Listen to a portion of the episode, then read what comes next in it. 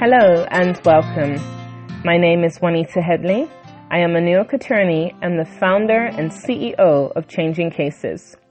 You are listening to a set of podcasts, a series dealing with the issues of human trafficking, child abuse, and of course, Can you keep a secret? knowing how to respond to the question, Over the following weeks and months, I'm going to take a look at some hard hitting topics with a view to educate, empower, and inspire you to change the way that you think, act, and respond to better safeguard the children in your world. Stay tuned until the end of this show, where I'll be sharing not only how you can get a copy of my new book, but I'll also inform you of some upcoming live Zoom trainings and how you can contact me to have your questions featured in a future episode of this show. Together we can be stronger, so we can talk about it. Yeah, we can talk about it. Yeah, so we can talk about it. Talk about it. Yeah, let's talk about it. Yeah. I feel lonely Let's talk about the recent case of Andrea Bharatt. She was a 23 year old working in the court in Trinidad who on the 29th of January was returning home with a friend. The friend left a private hired taxi and Andrea never made it home. Six days after she had disappeared, her body was found over a precipice at Heights of Aripo. I remember when I first heard about the case of Andrea and I observed how a lot of people were truly affected by her case. Around the 29th of December, a young girl had also gone missing. She was 18 at the time. Her name was Ashanti. And around the 4th of January, her body had been found. And then it was almost like deja vu where another young girl has gone missing after getting into a taxi and the body is found. A lot of discussion has been taken concerning Andrea, the disappearance. There was talk of a ransom. The consensus seems to be that she was kidnapped and a ransom was asked. The ransom was of course not paid. The police were involved and sadly Andrea's life was taken. The autopsy that was done came back inconclusive. However, an individual decided to privately pay. His heart had really gone out for Andrea's father, Randolph, and so an individual decided to pay for a private autopsy, which revealed that there had been blunt force trauma, and it seemed she had died from internal hemorrhage.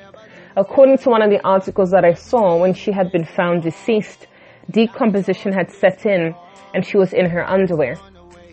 A sexual offences kit and examination has been done, but there's no information at present.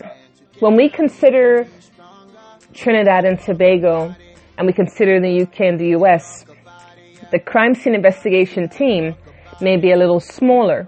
Those who are working when it comes to autopsies may not have as extensive experience as a place such as the UK, because in the UK, we have deaths that are suspicious or mysterious on an incredibly frequent basis, same as in the US.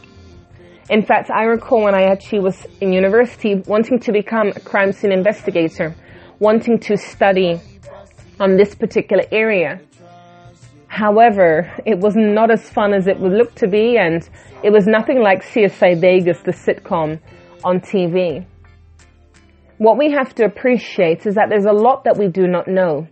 And no matter how impatient we, the viewers, may be, those of us who are reading about this, who are watching on the television, who are scrolling through Facebook to get more information, information concerning the deceased, information concerning the facts of how they died, the collecting of DNA evidence, saliva, hairs, all of that will be tested and all of that takes time. Even when funding is available, it is not an instant thing, it's not an immediate thing. We're all sitting impatiently wanting to know who were the killers or killers. Was she raped? Was she sexually assaulted? There are a lot of questions and sometimes we never do get those answers.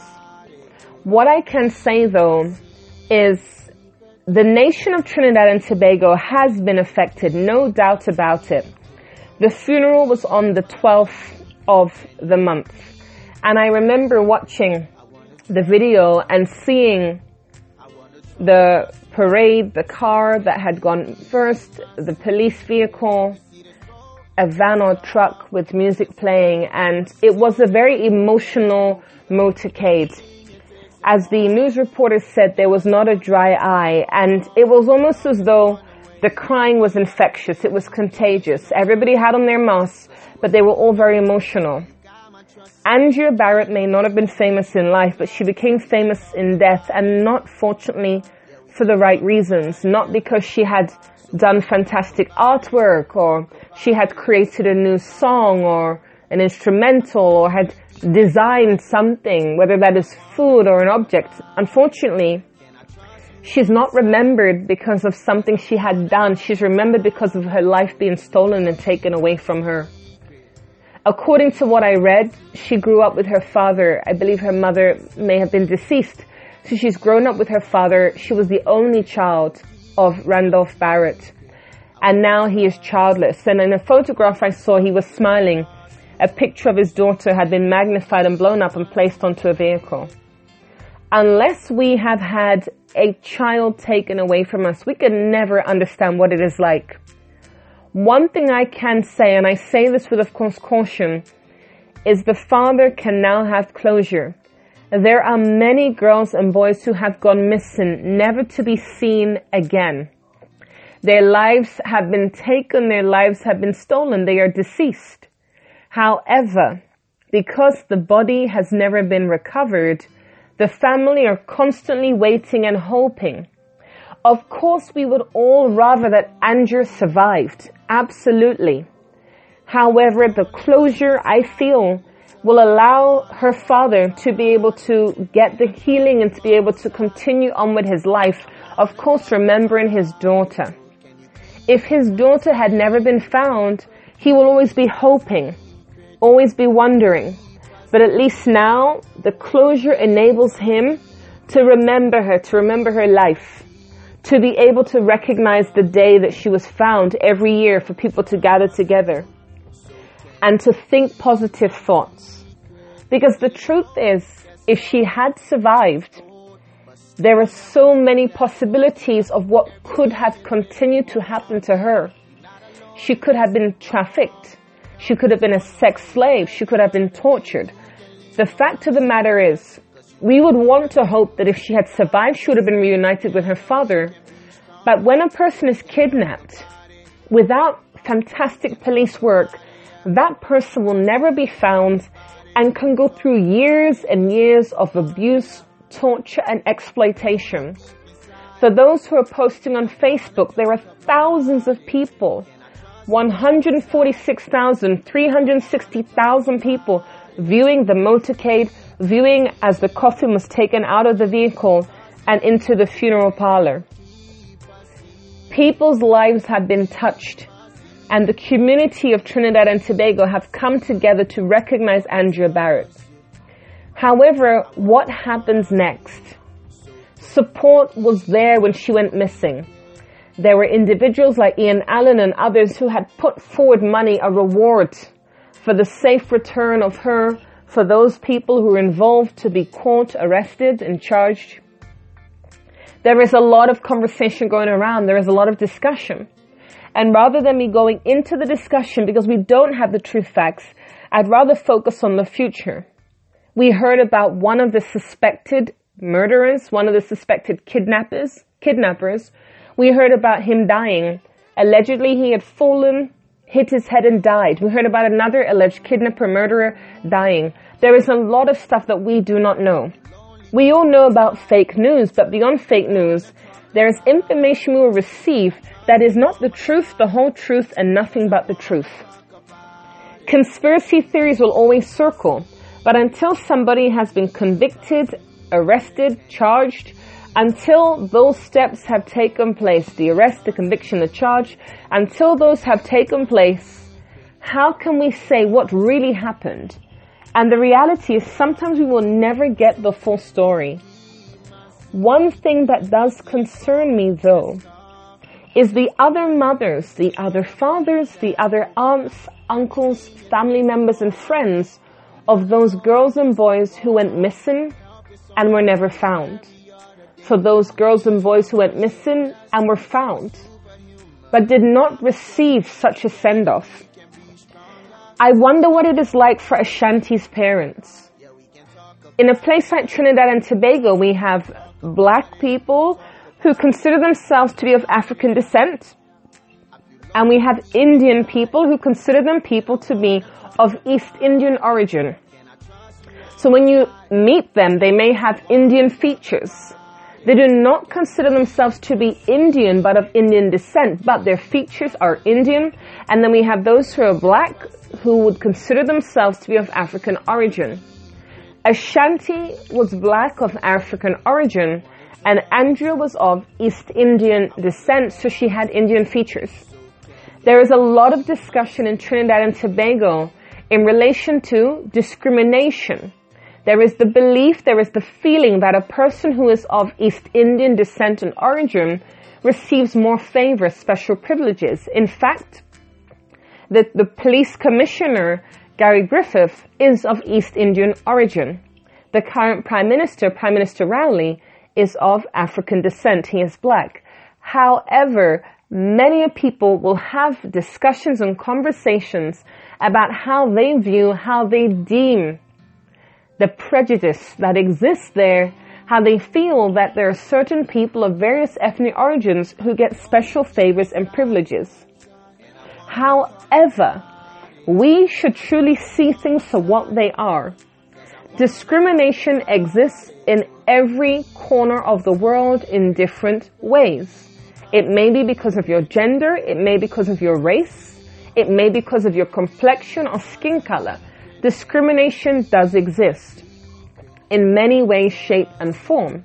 However, rather than being drawn into a conversation or a discussion about the ethnicity of the missing girls and missing boys, the focus should be on how best to protect missing girls and missing boys. How can we capitalize on the news? How can we best capitalize on the information that is being shared? How can we best capitalize on the fact that the safety of women is now in the forefront? I say all of this with incredible caution let Andrea Bharatt's death not be in vain. Let there be change in Trinidad and Tobago. There was a song that came out a number of years ago called Take the Number, which encouraged women and girls to take down the license plate number whenever they got into a vehicle. For the last six years, I've spent time in Trinidad and Tobago. I'm not there currently, but I've spent time there sharing my message on human trafficking and child abuse prevention the advice that I give, and this is advice that I'm now hearing, I'm hearing and seeing it on the internet, in newspaper articles, in television interviews, that when people get into private hire taxis, they should take down the license plate number and send that information to a friend or family member. That is advice I've been giving for years. That is what the song Take the Number is all about. That is the meaning behind that song. However, in conversation with somebody recently, I asked them the question, if you take the license plate number of a vehicle, get into that taxi, and send that number to friends or family members, will that safeguard you from being murdered? And that person said, well, if the person wants to murder you anyway because they're not right in the head, of course they will. And I said, you have a valid point, but that's not what I'm referring to. I'm saying, if you take down the license plate number of the person's car, do you think that they will murder you? Yes or no? And they said, well, if the person is sick in the head, of course they would, regardless of you taking down the number. And at the end of the day, like I explained to them, when that driver or passenger does not know you have texted a number to somebody else, that person has no idea that there is a record. And that is one of the reasons why when I give presentations, I also explain that you should take a photograph of the person's face and say, I'm just taking a photograph of your face in case you traffic me. even if the driver is your grandmother. Now, I actually wanted to take a, pi- a picture of a person's face in Tobago, and they refused to. Now, what I can say is the reason that they may refuse is because they maybe are driving illegally without a license or they are not a licensed driver. They have a driving license, but they are not a licensed taxi driver. At the same time, they may have committed some crime or infraction.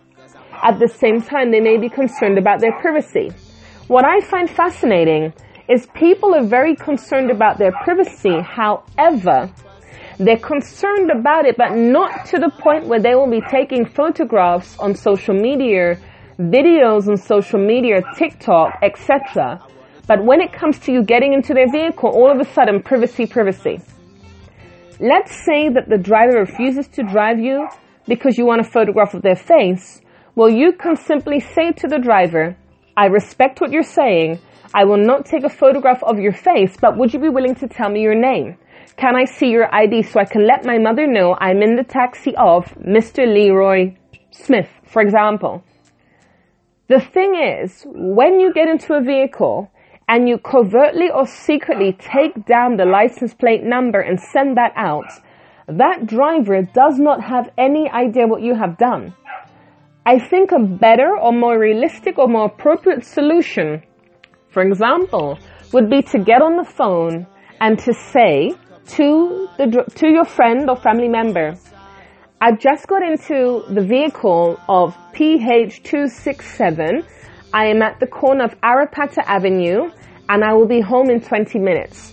When you have made a voice recording or you have called and spoken to that family member, preferably with video call, then they know the vehicle you were in, they know where you left, they know your destination start, and the most important thing here is that they know that you have communicated this vocally and that the driver can hear this conversation taking place. If for some reason you do not have the facility to be able to call, you can only send a text. My recommendation is to make a voice note. Because when you make that voice note, if you happen to pass a Wi-Fi, spot that message will send automatically. In addition, by you making that voice note, the driver has no idea it's a voice note. They would think you're speaking to another person or that you have internet, that your voice note is being sent. In other words, it's almost cloak and dagger. What you're doing there is you are communicating sufficiently so that the driver is in the know that your family knows you're in his vehicle. In other words, you have taken the necessary precautions to inform him indirectly. Maybe you don't have the, the boldness and the courage to say, I'm just sending my family the license plate number of your vehicle in case you traffic me. Maybe you're not like me, you're not going to say that. I would say that. And if he doesn't want to drive me, that is his problem, not mine. I will get into a vehicle of somebody who's willing to drive me, knowing that for my safety, I need to have a photograph of his face. When I get out of the vehicle, I will delete the photograph. Simple as. Of course, I've already sent it. So if, God forbid, when I delete that photo, as I step out of the vehicle, and he drags me back inside to kidnap me, that photo has already been sent. Because when you delete that picture, you are going to press on WhatsApp delete for me, not delete for everyone. If you press the delete for everyone, that means the receiver does not have that photograph. But I think what is a fantastic way of doing this in a covert way is to video call. When you are on the phone, have in earphones if possible. And as you have in the earphones, you're holding the phone in front of you and you could be pretending to be messaging or texting, but in fact, you are videoing the driver's face without him knowing. When you get into the vehicle, you would have your little speech prepared Yes, Susan. Yes, Sheila. Yes, Harry. Whoever you're talking to. Yes, I'm in vehicle P2345 at Arapita Avenue.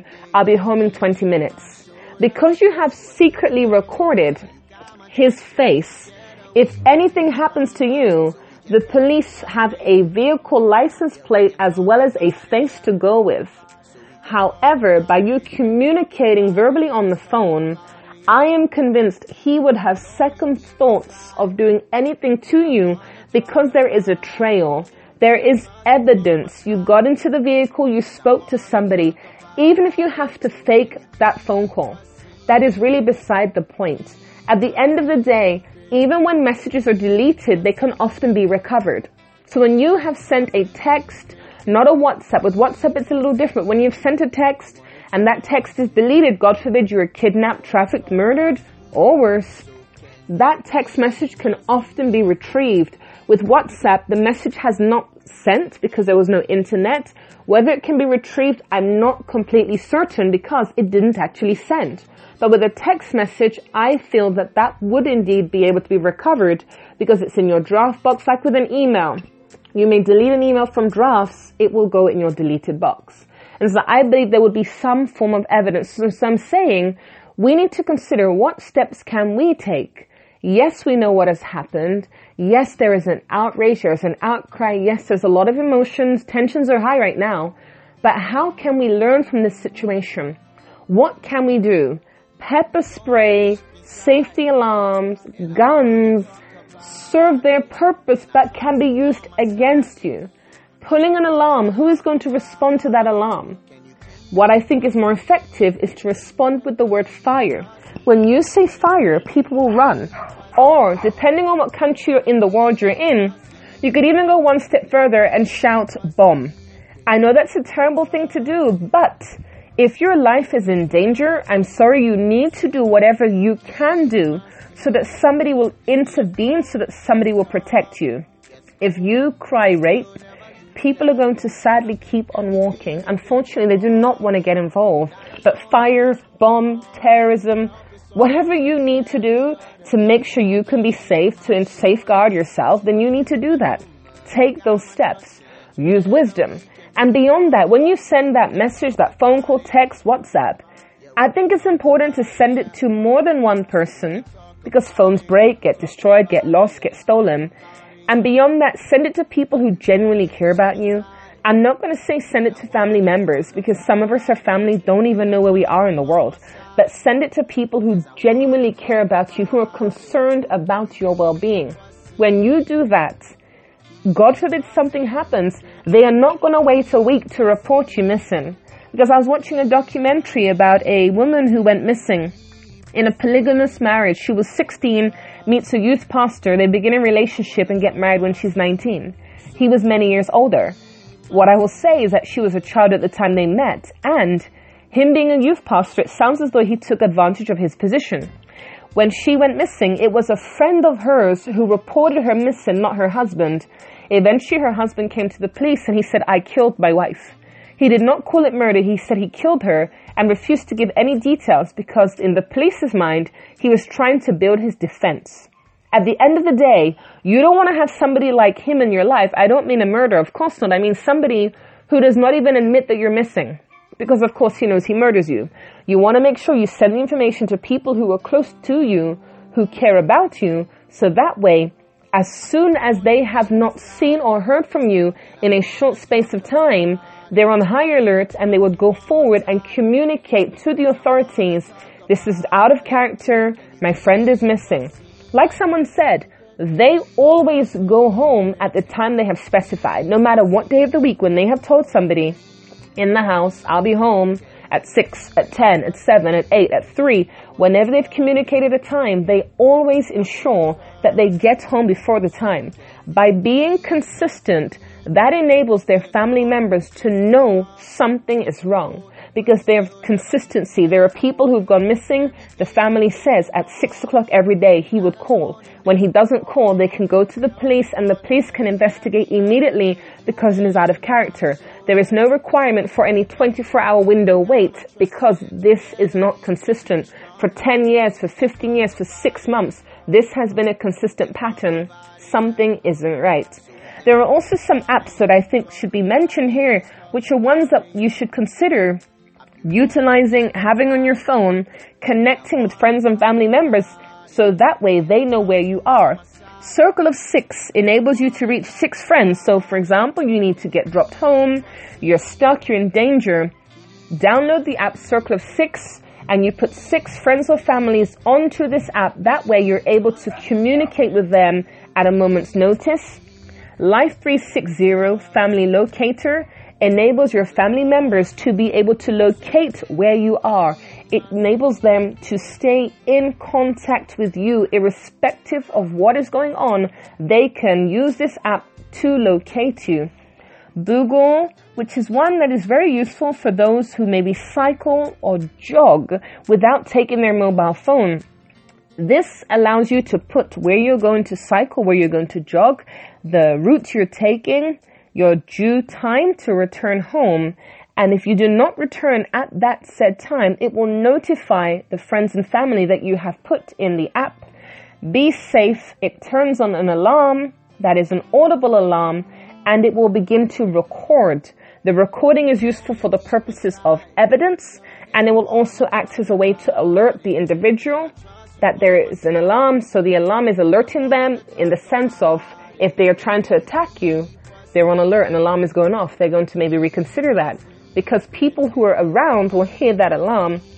SOS, you press the power button three times. It is a stay safe app that enables you to be able to communicate again with those friends and family members that have been stored in the app. It is also really important to consider whenever you go out, particularly jogging, walking, etc. Doesn't matter what time of the day or night to be aware of your surroundings. That means do not have earphones in your ear. What I think might be a better alternative is to use loudspeaker. So if you have a phone or a device, a musical device, have it on loudspeaker. Put it in your pocket, hold it in your hand, whatever, rather than in your ears, which is blocking out the sounds around you. And even another thing that I would suggest is when you go out and about to also consider, for example, that you do not use the same route. I'm not making reference to just jogging alone, just exercising. I'm actually referring to on your way to work, on your way to school or college, on your way to university. I'm saying when you have a consistent pattern, you can be watched or stalked, etc. No matter the fact that there is consistency in your life, you have work, school, college, Monday through Friday, Monday through Saturday, that is consistent, but your means to get there should not be consistent. Take different routes at different times. Leave early on a Monday, leave later on a Tuesday, leave early on a Wednesday. Allow yourself to always have sufficient time that you're never late for work, of course time is not going to wait for anybody. So it's not about being late for work. That is a lack of wisdom and that is unprofessional. It's about making sure that you are not predictable, that you're not able to be followed and God forbid, kidnapped, trafficked, or worse, murdered. So have the consistency of your work, school, and college, but the inconsistency of how you get there. This is something you should consider and think about because having a pattern is what makes you vulnerable. Thank you for listening to another episode of Can Keep a Secret? I trust that the information has been useful to you. I believe that we all need knowledge and education, and when we have a better understanding of topics such as abuse, it enables us to better safeguard the children in our world. For a better understanding of the topics being covered each week, then please reach out to me for a copy of my new book, Can You Keep a Secret? You can follow me, message, or email me so that I can answer your questions in upcoming episodes. We can all learn from one another, and this is an educational series that I hope will impact and change not just your life, but also that of the people around you. You can find all my contact details on my website, changingcases.org. That's changing, C-A-S-E-S.org. Remember to share this podcast with friends and family members. There are victims and survivors in your world, you just don't know it. But if we can all be educated, then the world will be a safer place. Please tune in next week for another episode.